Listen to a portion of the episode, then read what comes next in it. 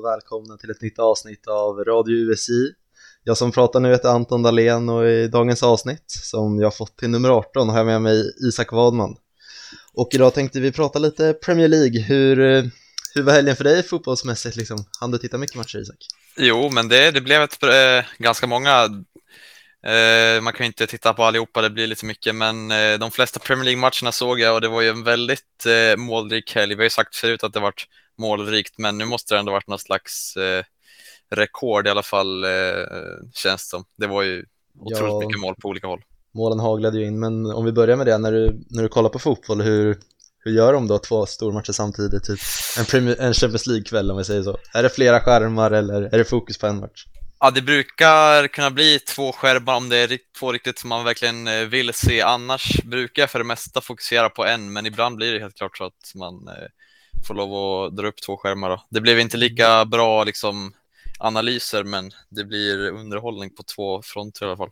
Ja, det är lite svårt det där. Men jag brukar, om jag kollar på för många samtidigt, då har jag svårt att liksom, då missar ja. man så mycket detaljer i matcherna. Men Telia har ju börjat med det nu i Champions League-sändningen, att de har liksom en så här och highlights eh, liksom ja, stream, det, ja. typ.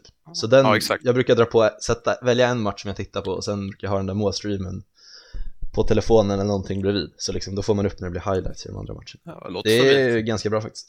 Ja. Nej men, eh, ja, vart ska man börja egentligen? Vi kan väl kanske börja fredags. Premier League, kvällsmatch på fredagen där. Arsenal tog emot Aston Villa på Emirates. Japp. Du eh, kollade på den antar jag? Det gjorde jag, men ja, det var ju lite, lite nervöst inför liksom Aston Villa. Man minns ju matchen förra året på hösten när Aston Villa kom till, kom till Emirates och eh, slog Arsenal med 3-1 och Ollie Watkins hade show och Jack Reelers och grabbarna. Men eh, nu såg inte Aston Villa alls lika bra ut och det kan väl ha något att göra med Jack Reelers, men de har ändå sett helt okej okay ut utan han. Men Arsenal kom och nästan körde över dem. De fick ju in ett mål där, eh, eh deras unga Ramsey då, skruva in ett fint mål, men annars såg det inte så mycket ut och Arsenal ser fortsatt starka ut och det ser ljust ut eh, framåt i alla fall för Arteta. Det känns som en, en har kommit en liten harmoni i truppen för en gångs skull, känns det som. Ja, verkligen. Även om alla prestationer kanske inte har sett jättebra ut på sistone från Arsenal. Nej, exakt. Men om man tänker på Crystal Palace-matchen där det ja det var också på hemmaplan och då såg det inte alls lika bra ut men Nej. jag kollade också här mot Aston Villa och det, det som jag slogs av var liksom vilken intensitet som liksom mm. Arsenal gick ut med från, ja men från, från då man blåste igång matchen egentligen och, ja. Eh, ja men lite, lite chockad över ändå hur bra Arsenal såg ut i den matchen sen vet man ju inte, Aston Villa ja. kanske inte var på topp heller men en spelare som Lacazette tyckte jag såg väldigt nyttig ut i pressspelet och mm. sådana grejer Smith Rowe eh, har en riktig form, en bra formkurva just nu. Alltså han, ser väldigt, han är väldigt ettrig, han är väldigt snabb, han är överallt på planen känns det som och han hittar de där luckorna som inte man hittar förut liksom. Mm. Ett annat utropstecken måste man ju ändå säga Nuno Tavares, vänsterbacken. Mm. Alltså jäklar vad han sprang där på vänsterkanten. Ja, men han, han är ju helt klart ett bra, en bra backup till Kieran Tierney. Han har ju haft lite skador, Tierney förra säsongen och säsongen innan så att det är ett bra alternativ att bakom dem helt klart.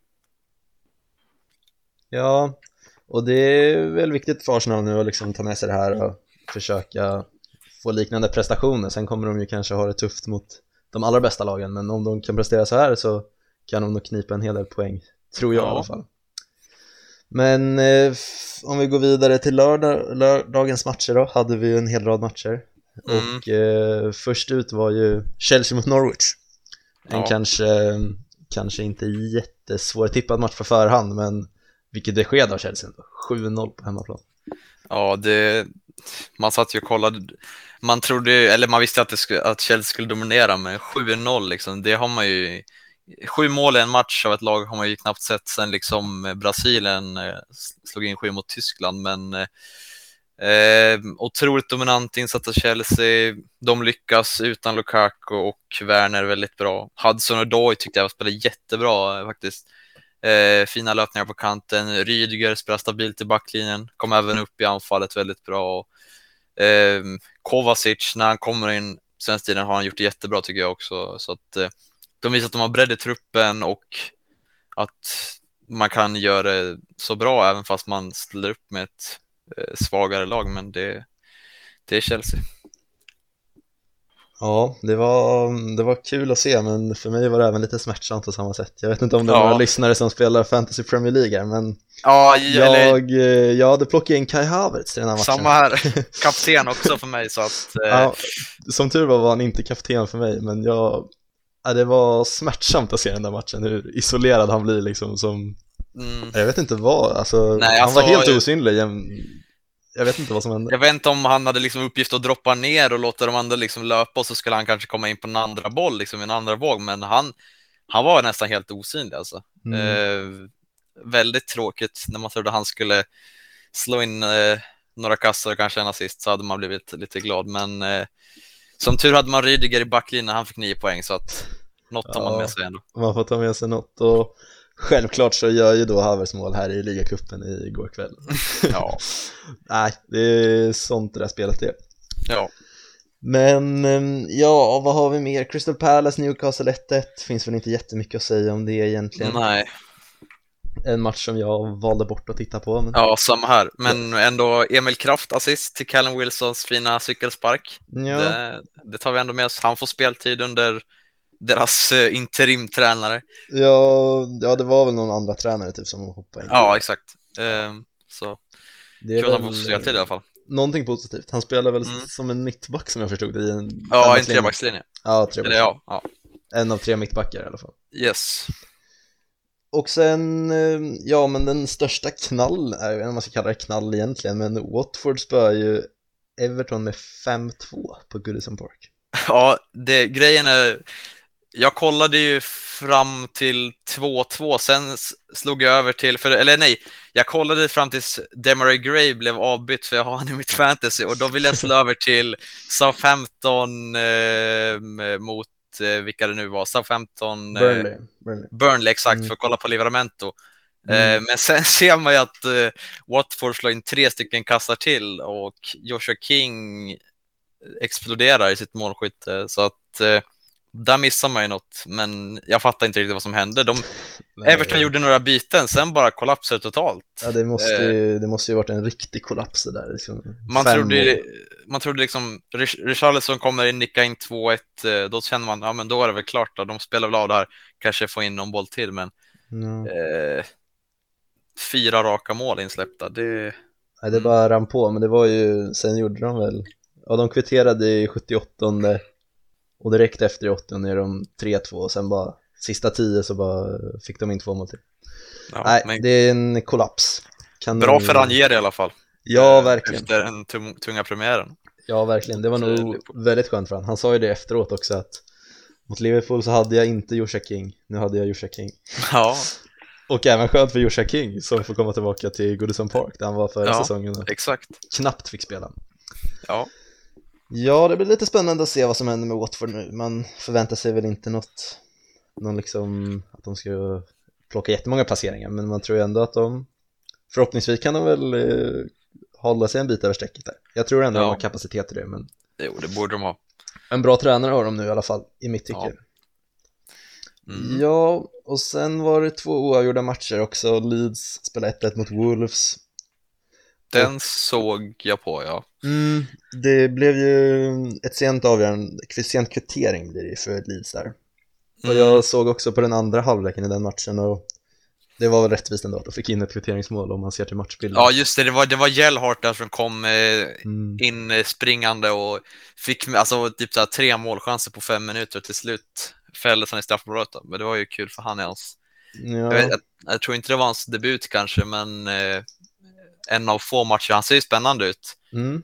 Um, Frejdig och liksom eh, snabb, kort, kanske lite motsatsen till Bamford. Även fast Bamford är ganska, har sina kvaliteter så är det bra med lite mångsidighet i truppen. ja liksom, att komma till sådär många chanser det är ju starkt bara det. Sen Ja. Har han väl jobbat lite på slutprodukten men det är inte så konstigt när man är så ung heller. Liksom. Ja, exakt. Rafinha går ut skadad, det är väl Ja. lite tråkigt och inte vad Leeds behöver heller i Ja, sin men jag skadesituation. tror det verkar för att eh, Bielsa svarade på lite frågor igår, eller när det var inför presskonferensen då, igår i ligacupen och hans, det var en fråga om Shackleton och Rafinha, att de inte var med igår, om det påverkar, om det liksom om det har att göra med att de inte är borta till helgen också, men tydligen så verkar Shackleton och Rafinha vara, kunna vara tillgängliga till helgen då, så det är positivt för dem. Mm. Eh, så lite, lite halvt eh, säkert om Rafinha kommer få starta, men tydligen så ska han ändå vara, kunna vara tillgänglig. Eh, så det är bra för dem. Men vad, vad tror du om Leeds då? Liksom, kommer de komma upp i samma nivå som förra säsongen eller blir det lite den här andra året-effekten som man brukar prata om, att man gör ett bra första säsong tillbaka och sen faller ner i tabellen andra ja. säsongen? De är ju ändå på 17 plats precis över strecket. Mm. Alltså, i, de har ju haft lite oflyt med Rafinha, han har varit lite småskalig lite dit och sen Bamford också borta nu, så det är liksom två som ska styra och ställa anfallet. Men jag tror ändå Leeds har något. Om alla spelare är friska så ska de kunna hålla sig kvar med bra marginal. De ska ändå vara ett liksom eh, mid-table team ändå tycker jag och eh, mm. det gäller bara att det ska klicka för dem. Eh, de har ju fortfarande sin spelidé som är ändå stabil och de har fått in inte så jättemycket nyförvärv, men de håller ändå på att bygga på det. Kanske få in någon i januari om de vill stärka upp det lite, men det gäller ja. väl få Bamford att komma tillbaka och Rafinha är frisk liksom. Ja, de har ju Eiling skadad nu också och mm. sen har ju också Philips varit skadad en hel del så det, det har ju också påverkat såklart. ja.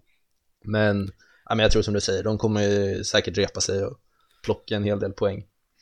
Det ja. som jag tänker lite är att det är ju kanske att de, de spelar ju ganska likadant i alla matcher. Det är om lag och ja. tränare liksom har börjat läsa deras spelidé kanske. Ja, det kanske är det som du säger, kanske som med Sheffield förra eller Sheffield första år. Alltså, det var väl ingen som riktigt visste hur de skulle komma och då eh, gjorde de det jättebra, men sen hade alla fattat deras spel det kanske förra säsongen och då mm. blev det total eh, katastrof liksom. Ja, och sen ska vi säga det att Leeds har ju en mycket starkare spelartrupp ja, än vad Sheffield United hade förra säsongen så ja. det ska nog ordna upp sig, men det ser inte jättebra ut just nu. Nej. Southampton, Burnley 2-2 Ganska jag såg inte matchen om jag ska vara helt ärlig. Men... Nej.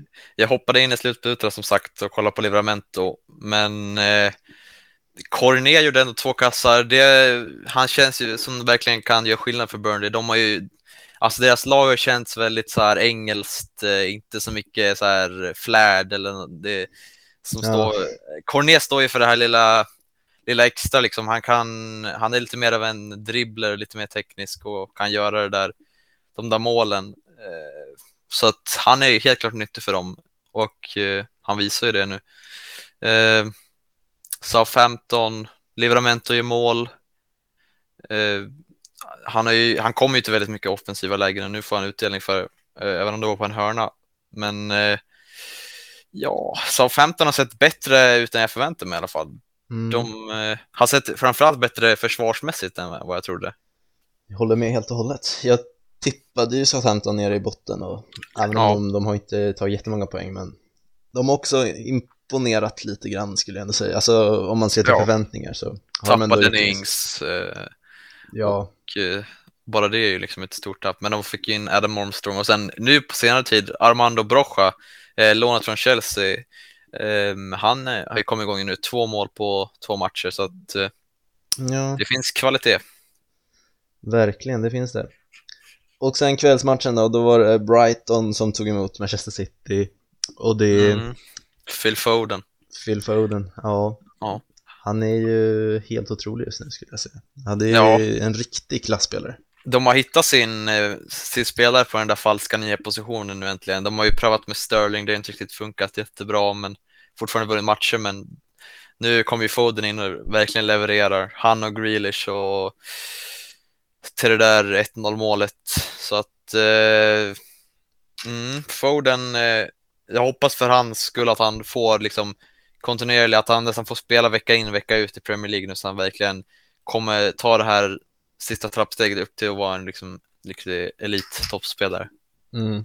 Ja, det tror jag verkligen han kan göra. Han, uh, börjar väl, han har väl tagit sista steget nu liksom, till att vara en riktig ja. klassspelare i Premier League. En, mm. en annan spelare som jag tycker har inlett säsongen väldigt bra är Bernardo Silva mm. i City. Han spelar ju en av mittfältspositionerna där och ja. han var ju ryktad på väg bort innan säsongen men och spelade inte så mycket i starten men jag tycker han har kommit igång riktigt ordentligt nu och verkar vara nyttig liksom. Ja, det är ju ett väldigt eh, offensivt mittfält, i alla fall på de eh, de har ju en mittfältstrea så kör de ju ofta liksom, eller de kan ju köra liksom De Bruyne eh, och Silva, sen får de väl, eh, får väl Rodri eller Fernandinho väldigt mycket ansvar att ta det defensiva, men det klarar de ju. Eh, för de spelar ju så bra fotboll så att de klarar att ha två stycken väldigt offensiva mittfältare. Och, mm. det, City spelar fin fotboll, det, det är vi vana med nu. Ja, det är väl också lite en, liksom en följd av att de har fått ordning på försvarsspelet nu äntligen. Liksom. Ja, exakt. Att de, då vågar de sätta in fler offensiva, offensiva ja, och sen, spelare längre fram. Cancelo kommer upp ofta så det blir liksom ja. som eh, eh, han är ju nästan som en mittfältare eller anfallare så att eh, de har ju hittat sin vänsterback också i han som var högerback från grunden men sen kliver över till andra kanten så att både han och Walker får spela. Så var det inte i början när han kom men eh, de har hittat allt de behöver nu känns det som ändå. Det är då kanske inte behöver någon striker igen och kanske vinner ligan, vem vet? Nej. Pep Guardiola är väl den som ska göra det utan en forward om, ja, om det är någon tränare. Ja. Ja, det är väl så vi kan summera lördagen. Det händer ju desto mer i både Premier League och runt om i hela fotbollseuropa under söndagen. Mm. Ska vi...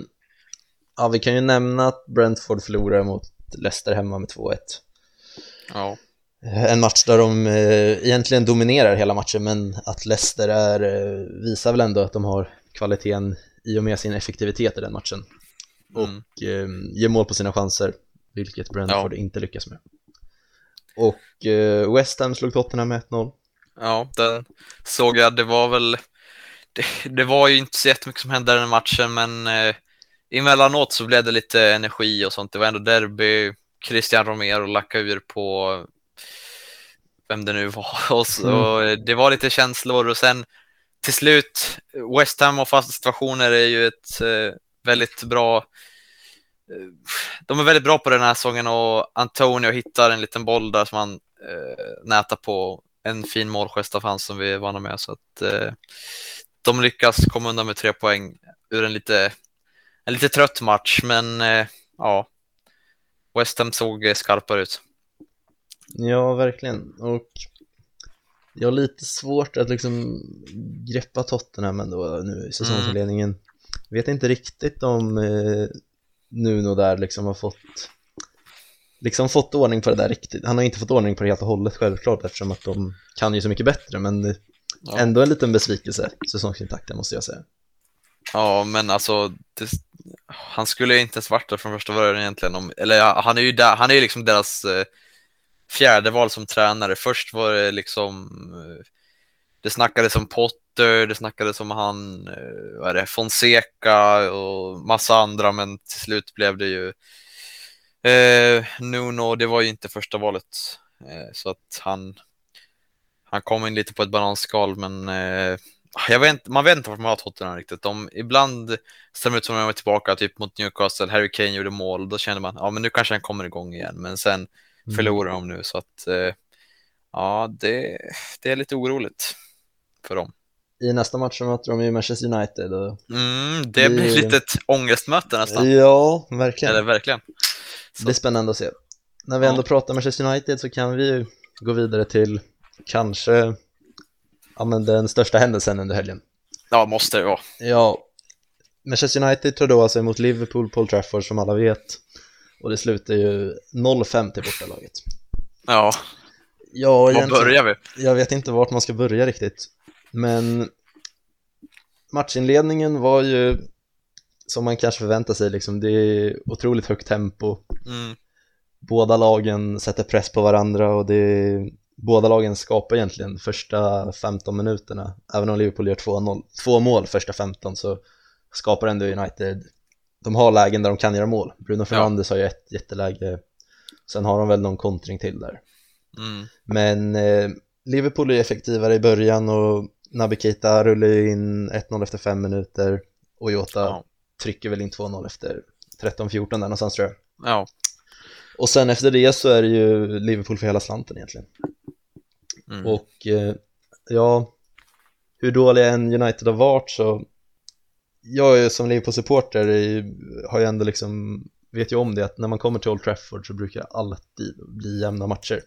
Mm. Hur, alltså det, om man ser till två säsonger sedan när Liverpool vann Premier League och någon säsong innan det, liksom, då har ju också Liverpool varit storfavoriter. Men vi har aldrig kunnat vinna på Old Trafford. Liksom. Ja. Så på förhand förväntade jag mig ändå en tuffare match. Men det blev ju raka motsatsen. Ja, en, en utspelning helt enkelt. Och innan första halvlek är slut så står det ju 4-0 på, 0-4 på tavlan då. ja. Och eh, ja, vad, vad, vad säger du om Manchester United? Vad...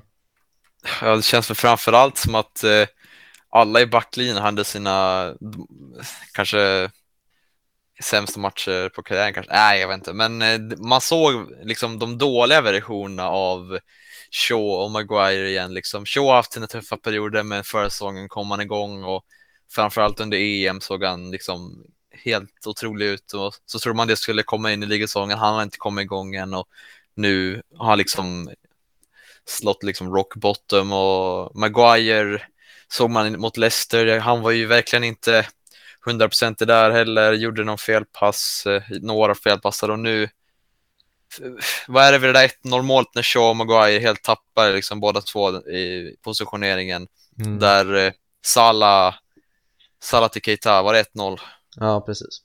mm. så att eh, Och även 2-0 målet så är det ju de två som springer ihop med varandra typ. Ja, exakt. Så att det som Janne sa igår på podden, eh, det var en dålig match för alla i United. Så att, eh, ja. Ja, verkligen. Det som jag tyckte var lite intressant och lite häpnadsväckande är ändå hur United approachar matchen från första början att de, liksom, de försöker sätta en hög press på Liverpool egentligen. Mm, Och det som jag tänkte på förhand och var lite rädd för som supporter det var ju att United skulle backa hem och gå på kontringar. ja, För det är väl egentligen den chansen de hade att såra Liverpool och det är Mm. väl samma med de flesta lagen i alla fall att det är så man sårar Liverpool bäst.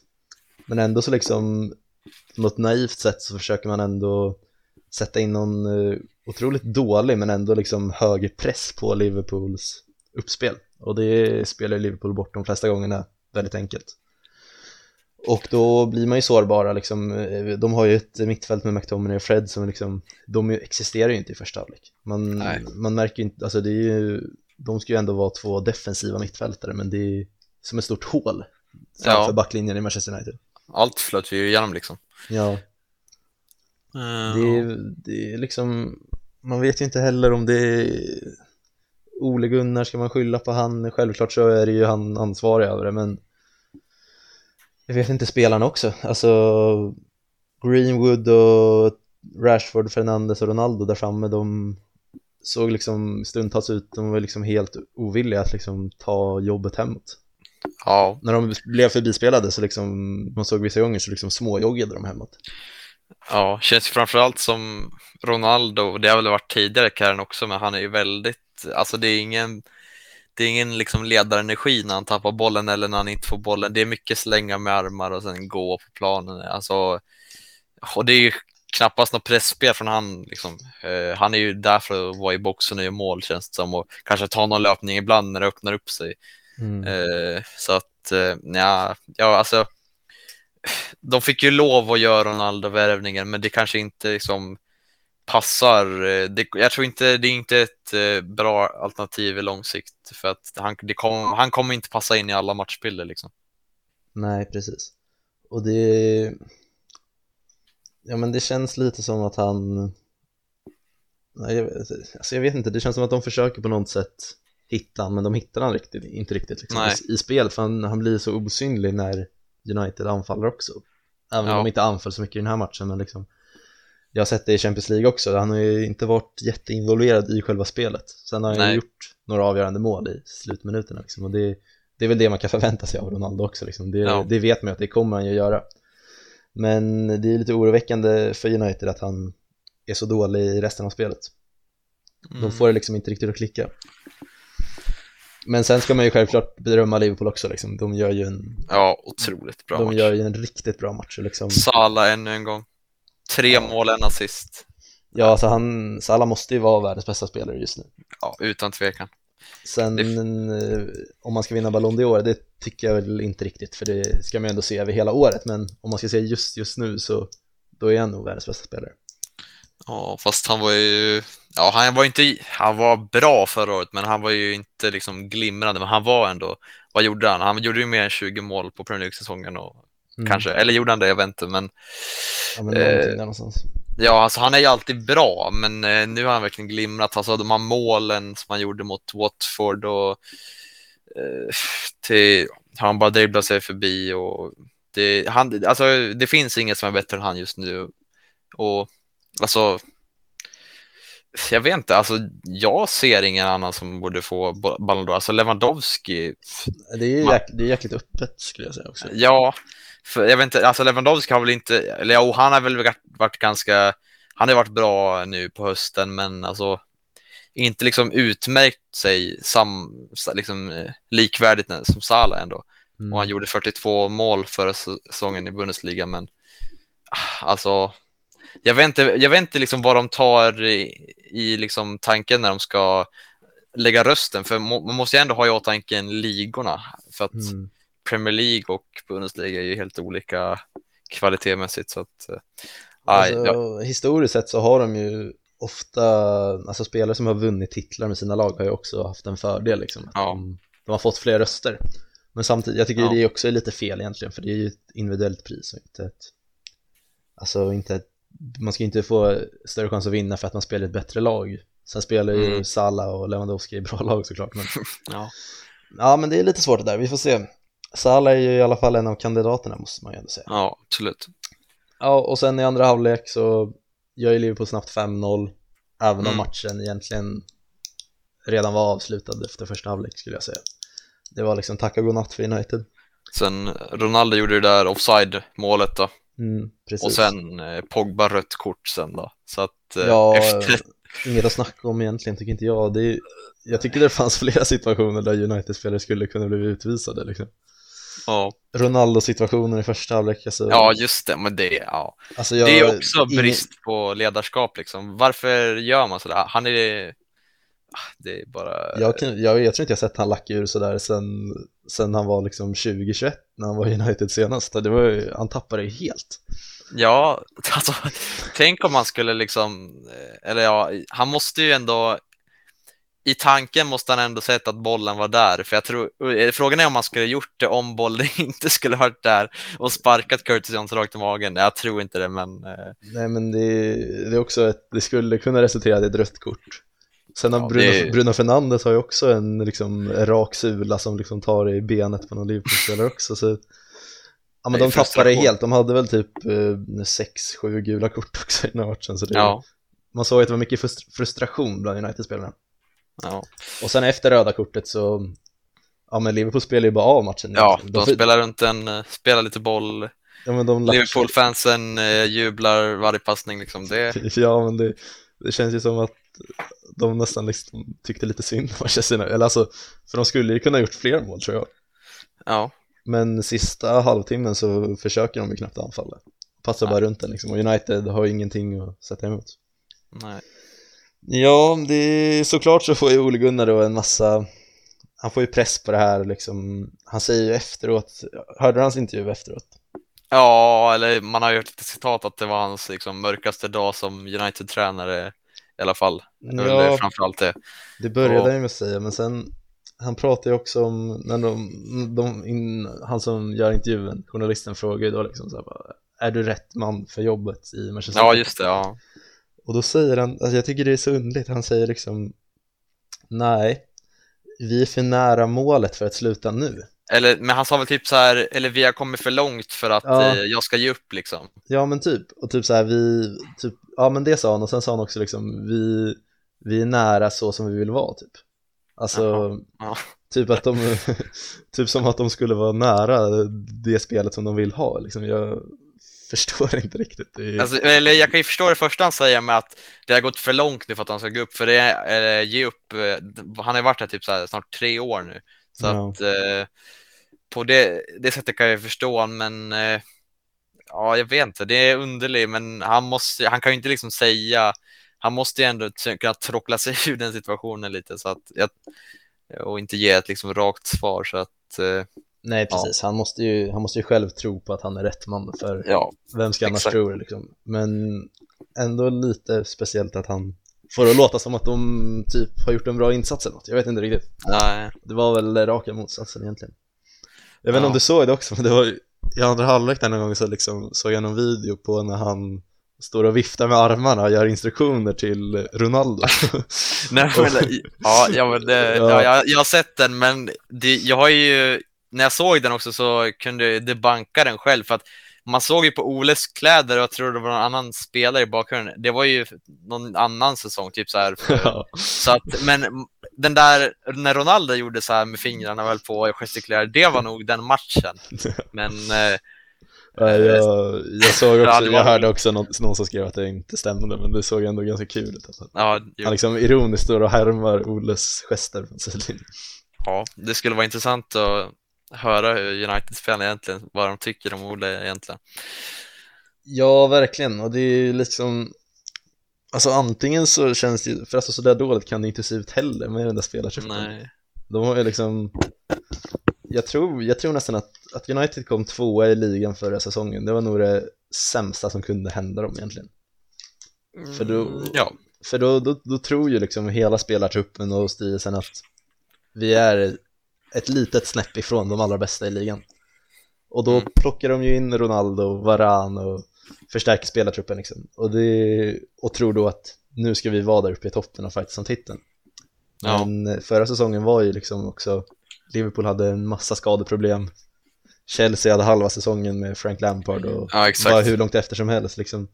Och man, man ser ju nu liksom i säsongsupptakten att det, det kommer med största sannolikhet handla om Chelsea, Liverpool och Manchester City. Ja, det kommer det ju. Eh, alltså, jag är ju, jag tänker så här att Ole, han, han är en helt okej tränare, men alltså, han är inte den tränare som kommer vinna en liga eller en Champions League eller kanske ens liksom, jag vet inte, FA-cupen, men alltså, alltså, han är en helt okej tränare, men han är inte den som ska göra. det. De behöver en liksom en, en tränare som har vunnit titlar, alltså Ola har inte vunnit någonting, han har varit i Cardiff liksom. Och Mm. ta in kanske Antonio Conte eller ja, typ den tränarprofilen, någon som har vunnit titlar och vet eh, hur man ska göra liksom. Ja, verkligen. Men vad, vad tror du är rätt väg för United nu? Är det att sparka Ole och hitta en ersättare eller ska man ha kvar han resten av säsongen i alla fall? Alltså, vad jag såg igår, det var ju slags, någon slags krismöte United hade igår. Sir Alex Ferguson var där på Carrington eller vad det var. Och han, tydligen så hade han och de i styrelsen bestämt att han hade de här tre kommande matcherna att liksom bevisa sig att han ska vara tränare. Det var Tottenham, då, Atalanta och sen var det City, tror jag också. Mm. Ja, City möter de om ja, en och en halv vecka blir det nu. Ja, så att det känns väl ändå rimligt att eh, de tre matcherna ska vara någon slags eh, prov och sen, eh, alltså det känns också som Conte verkar sugen på United enligt vad, vad man har sett och läst och sånt så att, eh, Mm. och det skulle ju varit nästan för bra för att liksom eh, skippa den möjligheten. Det som jag lyssnade på Sky Sports när de satte studion efter, efter matchen här och Ja. Gary Neville pratade med Jamie Carragher och de diskuterade Ja. ju Oles situationen och då säger Gary Neville att, kon, alltså att Conte liksom är det är att det inte kommer funka i United och att, liksom, att de har testat stora managers förut och att det har floppat varje gång. Ja, Och men frågan då- är vad som kommer funka då liksom. Eller vad ska man Mm. ta in annars? Då kan man lika gärna ha kvar Ole om man vill ha en som inte är en liksom eh, bevisad toppmanager. Jag fattar inte. Nej, alltså det, det kommer ju inte bli mycket bättre med Ole Gunnar, det, det kan vi slå fast i alla fall. Ja, de har ju ingen liksom, eh, alltså vissa tränare ser man ju, Jürgen Klopp har ju liksom högintensivt pressspel och det som är sin liksom, karaktär. Pep Guardiola har sin tiki-taka. Ole Gunnar har liksom ingen ordentlig spelidé som han går efter liksom. Nej, precis. Det, det ser ju lite ut som att han skickar ut sitt lag och säger åt dem att göra vad de vill typ. Ja, Alltså, för, som tittare så är det så det ser ut, tyvärr. Det, är- det är så illa. Och ja, i vissa matcher så klarar man ju av det, liksom, individuella prestationer. Det är så var det i förra säsongen också. Liksom. Det var ju individuell, individuella prestationer som gav poäng till Manchester United. Och det kommer inte hålla längre, speciellt inte mot ett så bra lag som Liverpool och sen nu när de möter City om två omgångar. Nej, men det blir, det blir spännande att se lite vad som händer. Jag vet Ja. inte riktigt vad jag ska säga mer. Det är, det är liksom, tycker lite synd om supportrarna också, även om jag då håller på Liverpool, liksom att de ska, Ja, de ska behöva sitta där för Old Trafford och se största ärkerivalen liksom bara, ja men latcha med dem i 90 minuter nästan. ja man såg ju på Sir Alex, han såg ju helt, eh, Ja. helt förtvivlad ut. Eh, så Ja, att, det- eh, det summerar väl ganska bra. Och sen direkt efter så filmar de över på Kenny Daglish när han sitter och garvar. Ja, just det. han Ja, sitter och garvar i publiken. Det, det, ja, sa, det sa nog, bara de bilderna sa nog en hel del av matchen. Liksom. ja exakt. Ja, men eh, det var väl det vi hade från Premier League för den här helgen. Mycket intressanta resultat och matcher. Men eh, det hände ju också lite annat. Vi hade ju derbyn runt om i hela Europa under söndagen. Det var ju en riktig supersöndag där med massa fotboll. Man kunde inte se allt, men jag försökte Nej. se så mycket som möjligt. En match som jag kollade på, det var Inter mot Juventus. Derby d'Italia som man brukar kalla det Ja, där, där det blev 1-1 och eh, Juventus kvitterade ju då i 89 minuten, Paolo Dybala mm. på straff. Och och det var ju, jag vet inte om du har sett, har du sett situationen, straffsituationen? Nej, det har jag inte gjort. Det var ju en otroligt billig straff. Det är liksom, ja men man tror nästan att eh, de har köpt domaren, det är liksom på den nivån. För det, Är det Dybala som eh, skapar situationen eller? Jag tror inte att det var Dybala, det var ju någon, jag kommer inte ihåg vem det var, men det är liksom, det är en interspelare som typ ska rensa bort bollen och med en liten, liten touch liksom träffar foten på Juventus-spelaren i straffområdet. Som Mm. såklart går ner då. Domaren friar ju helt och hållet direkt, han står ju nära situationen. Men VAR kallar ju in han då. Ja, Liksom, då ser man liksom bilderna när liksom de zoomar in på den där lilla touchen och Juventus-spelaren som slänger sig. Dömer straff, Dybala rullar in den och det blir 1-1. ja. Det som var kul från svensk synpunkt var väl att eh, Kulusevski fick starten. Mm. Har ju varit lite eh, sådär med speltid. Allegri verkar ju inte vara en stor Ja. favorit av Kul- Dejan Kulusevski. Men Nej, Eh, det är ju lite oroande, för man vill ändå att han ska få kontinuerligt med speltid på en hög nivå för att utvecklas eh, som Alexander Isak gör just nu. Så att, jag vet inte, alltså jag tycker han kanske borde eh, eller stanna den här säsongen och så kolla över en alternativ sommar, liksom, eh, om det finns något från något håll. Kanske något lite mer, där man kan få en större roll framför allt. Eh, är väl Mm. nyckeln liksom, för att han ka- ska kunna spela ett sitt spel och göra Ja. det bra. man vill väl att han ska spela så mycket som möjligt, det är väl det. Och sen Ja, om det skulle vara i Juventus så är väl det väldigt bra, för det är ju en stor klubb liksom som Mm. ändå är är- på väg uppåt får man väl säga. Men det är konkurrens på den här positionen, typ liksom eh, Chiesa. Och då känns Mm. det som, som att man tar, känns ju som att de tar italienaren för eh, svensken då kanske. Eh, och sen Chiesa efter hans EM och allt möjligt. Så Ja, Chiesa är ju en otroligt bra fotbollsspelare också. ja, Och ehm, ja men annat Serie A under helgen, Zlatan spelade, mm. gjorde mål i båda målburarna och fick och en assist. Ja. Men ehm, av det jag såg från matchen så var det ju inte en toppresterande Ibrahimovic liksom. Man såg att Nej. han, det var ju också första starten på väldigt, väldigt länge för honom också. Och Ja. han såg ju ganska ringrostig ut, första touchen var inte där och han slog mycket felpassningar liksom. ja, men man får ändå ge honom, målet var ändå ganska snyggt ändå. Han skruvade in det fint i bortre så att eh, Mm. det- ja, han är där eh, på rätt plats, men eh, ja, som du säger, det, han är väl inte riktigt up to speed yet, men Ja. Nej, nej precis. Och det ska man väl inte, han är ju liksom, man ser ju ändå på honom att han börjar bli lite äldre nu. Liksom. ja, Jag vet inte, tror du, tror du att det blir sista säsongen i Milan nu eller? ja, jag vet inte. Alltså, om det blir sista säsongen i Milan nu vet jag inte vart han ska ta, vä- ta vägen fram tills VM, om det blir aktuellt. Liksom. Mm. Eh, sticka tillbaka till Sverige, vart ska han då? Liksom, ska han till Hammarby eller ska han till Malmö? Eller, eller drog, han, drog han sig ur Hammarby-grejen? Jag, jag läste lite också om det, jag vet Ja, jag vet. Det Men eh, det känns ju svårt med Malmö nu efter hela den fadäsen då med Hammarby. Så, jag vet inte, och han känns väl ändå lite för bra för Sverige fortfarande. Eh, så att, eh, mm. jag vet inte. Det, det är en svår situation det där. För om man ska vara med i VM, då måste han ändå spela ett klubblag liksom. Ja, då Eh. måste han ju spela. Men det verkar ju, eftersom det vi hörde från Janne så verkar det ju ändå som att Janne vill ha med en till Ja, i alla fall kvalet då i snart. Mm, Ja, precis. Så vi får hoppas att han, Zlatan håller sig skadefri nu, för det är ju Ja. ingen garanti längre om man säger så. Så, nej, absolut inte. Ja, och sen eh, Derby del Sol, Roma mot Napoli. Toppmatch Mm. i alla fall, Napoli i derbytoppen. Slutar 0-0. Ja, Jag såg inte matchen, men jag har hört att det var en ganska tillknäppt historia med två ganska defensiva lag i den matchen. ja. men Båda väl ville, ingen ville förlora om man säger så. ja, framförallt i Serie A, vad man har sett. Eh, det var väl typ så här fyra tränare som fick rött kort Ja. i helgen.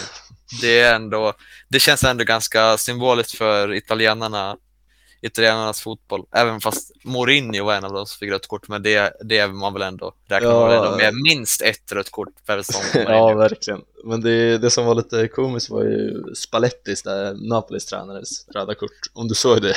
Vad var det han gjorde? Jag har sett det tror jag, men jag kommer inte ihåg vad det var. Det var, Det var, det var efter matchen, så när de liksom ska gå och tacka domarna Då liksom, då gör han en liten applåd Han ska Jaha. liksom, alltså när jag ser situationen så ser det liksom ut som en genuin applåd till domaren Han gör liksom en tumme upp och bara Ja. bra Ses som, ses om några veckor typ, säger han till domaren ja, Men domaren tolkar ju det som att det liksom är en hånfull aktion och drar upp röda kortet.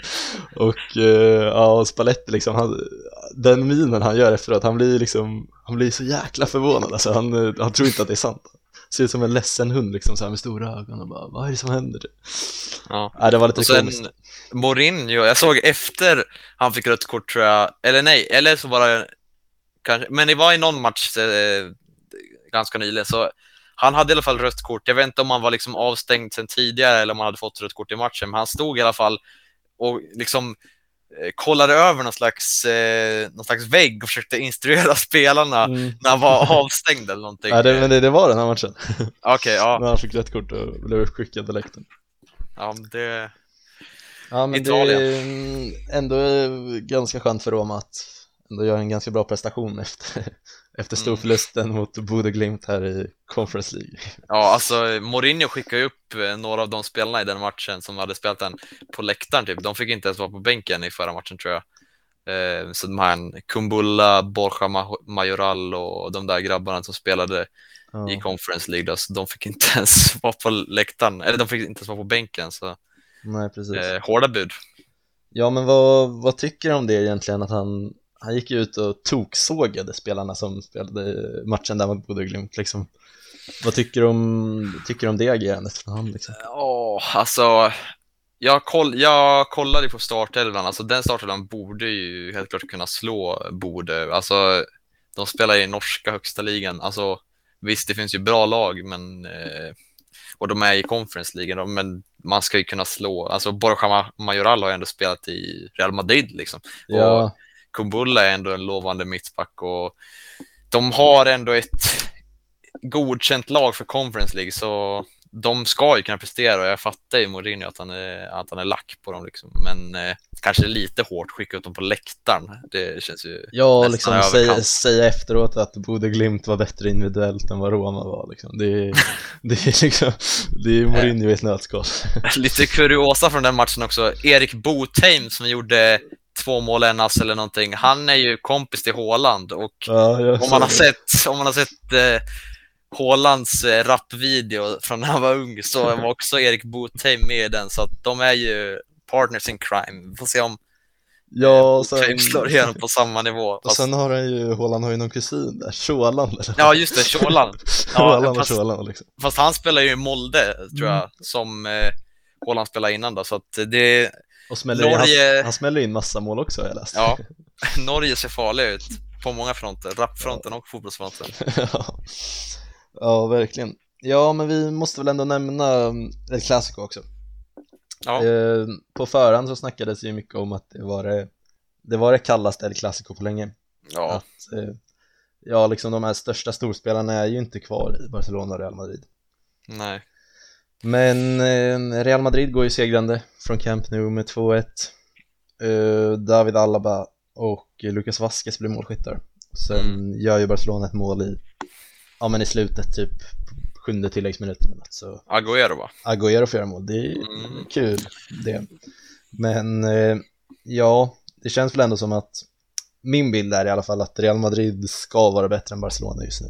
Ja, jo, men det, så är det ju. Alltså, de har ju mer harmoni i klubben i allmänhet och bättre lag. Liksom Benzema är alltid stabil och Vinicius har kommit igång nu på senare tid att verkligen var den liksom, toppspelare man förväntar sig att han skulle vara. Det var ju lite turbulent där en stund mellan, mellan Benzema och Vinicius efter någon Ja, Champions League-match i Ja, Shakhtar det. eller vad det var, när Benzema sa till Mendy typ så här, jag svär på min mammas liv, passar inte det han, spelar emot liksom. ja, ja det, det var... Tydligen så har de ju fixat det på ett år då, så att, eh, ja men Real är på gång igen och, men det känns konstigt att inte, när det är El Clasico, då ska det liksom vara Messi och Ronaldo.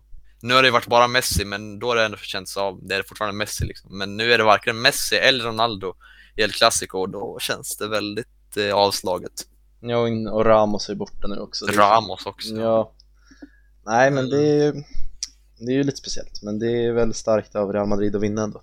Jag Det- tyckte i alla fall, jag såg ju matchen och även om det man säger att det är ett kallt El Clasico och inte så många som är intresserade så, så var det ändå en intensiv match liksom. Det var ju ett fullsatt Camp Nou och publiken manar på liksom. Det var ju ändå mycket känslor och ja men det var ändå en rolig match att titta på skulle jag säga.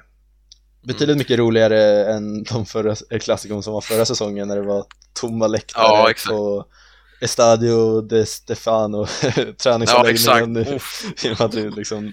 Nej, sömnigt. Ja, riktigt Men- sömnigt.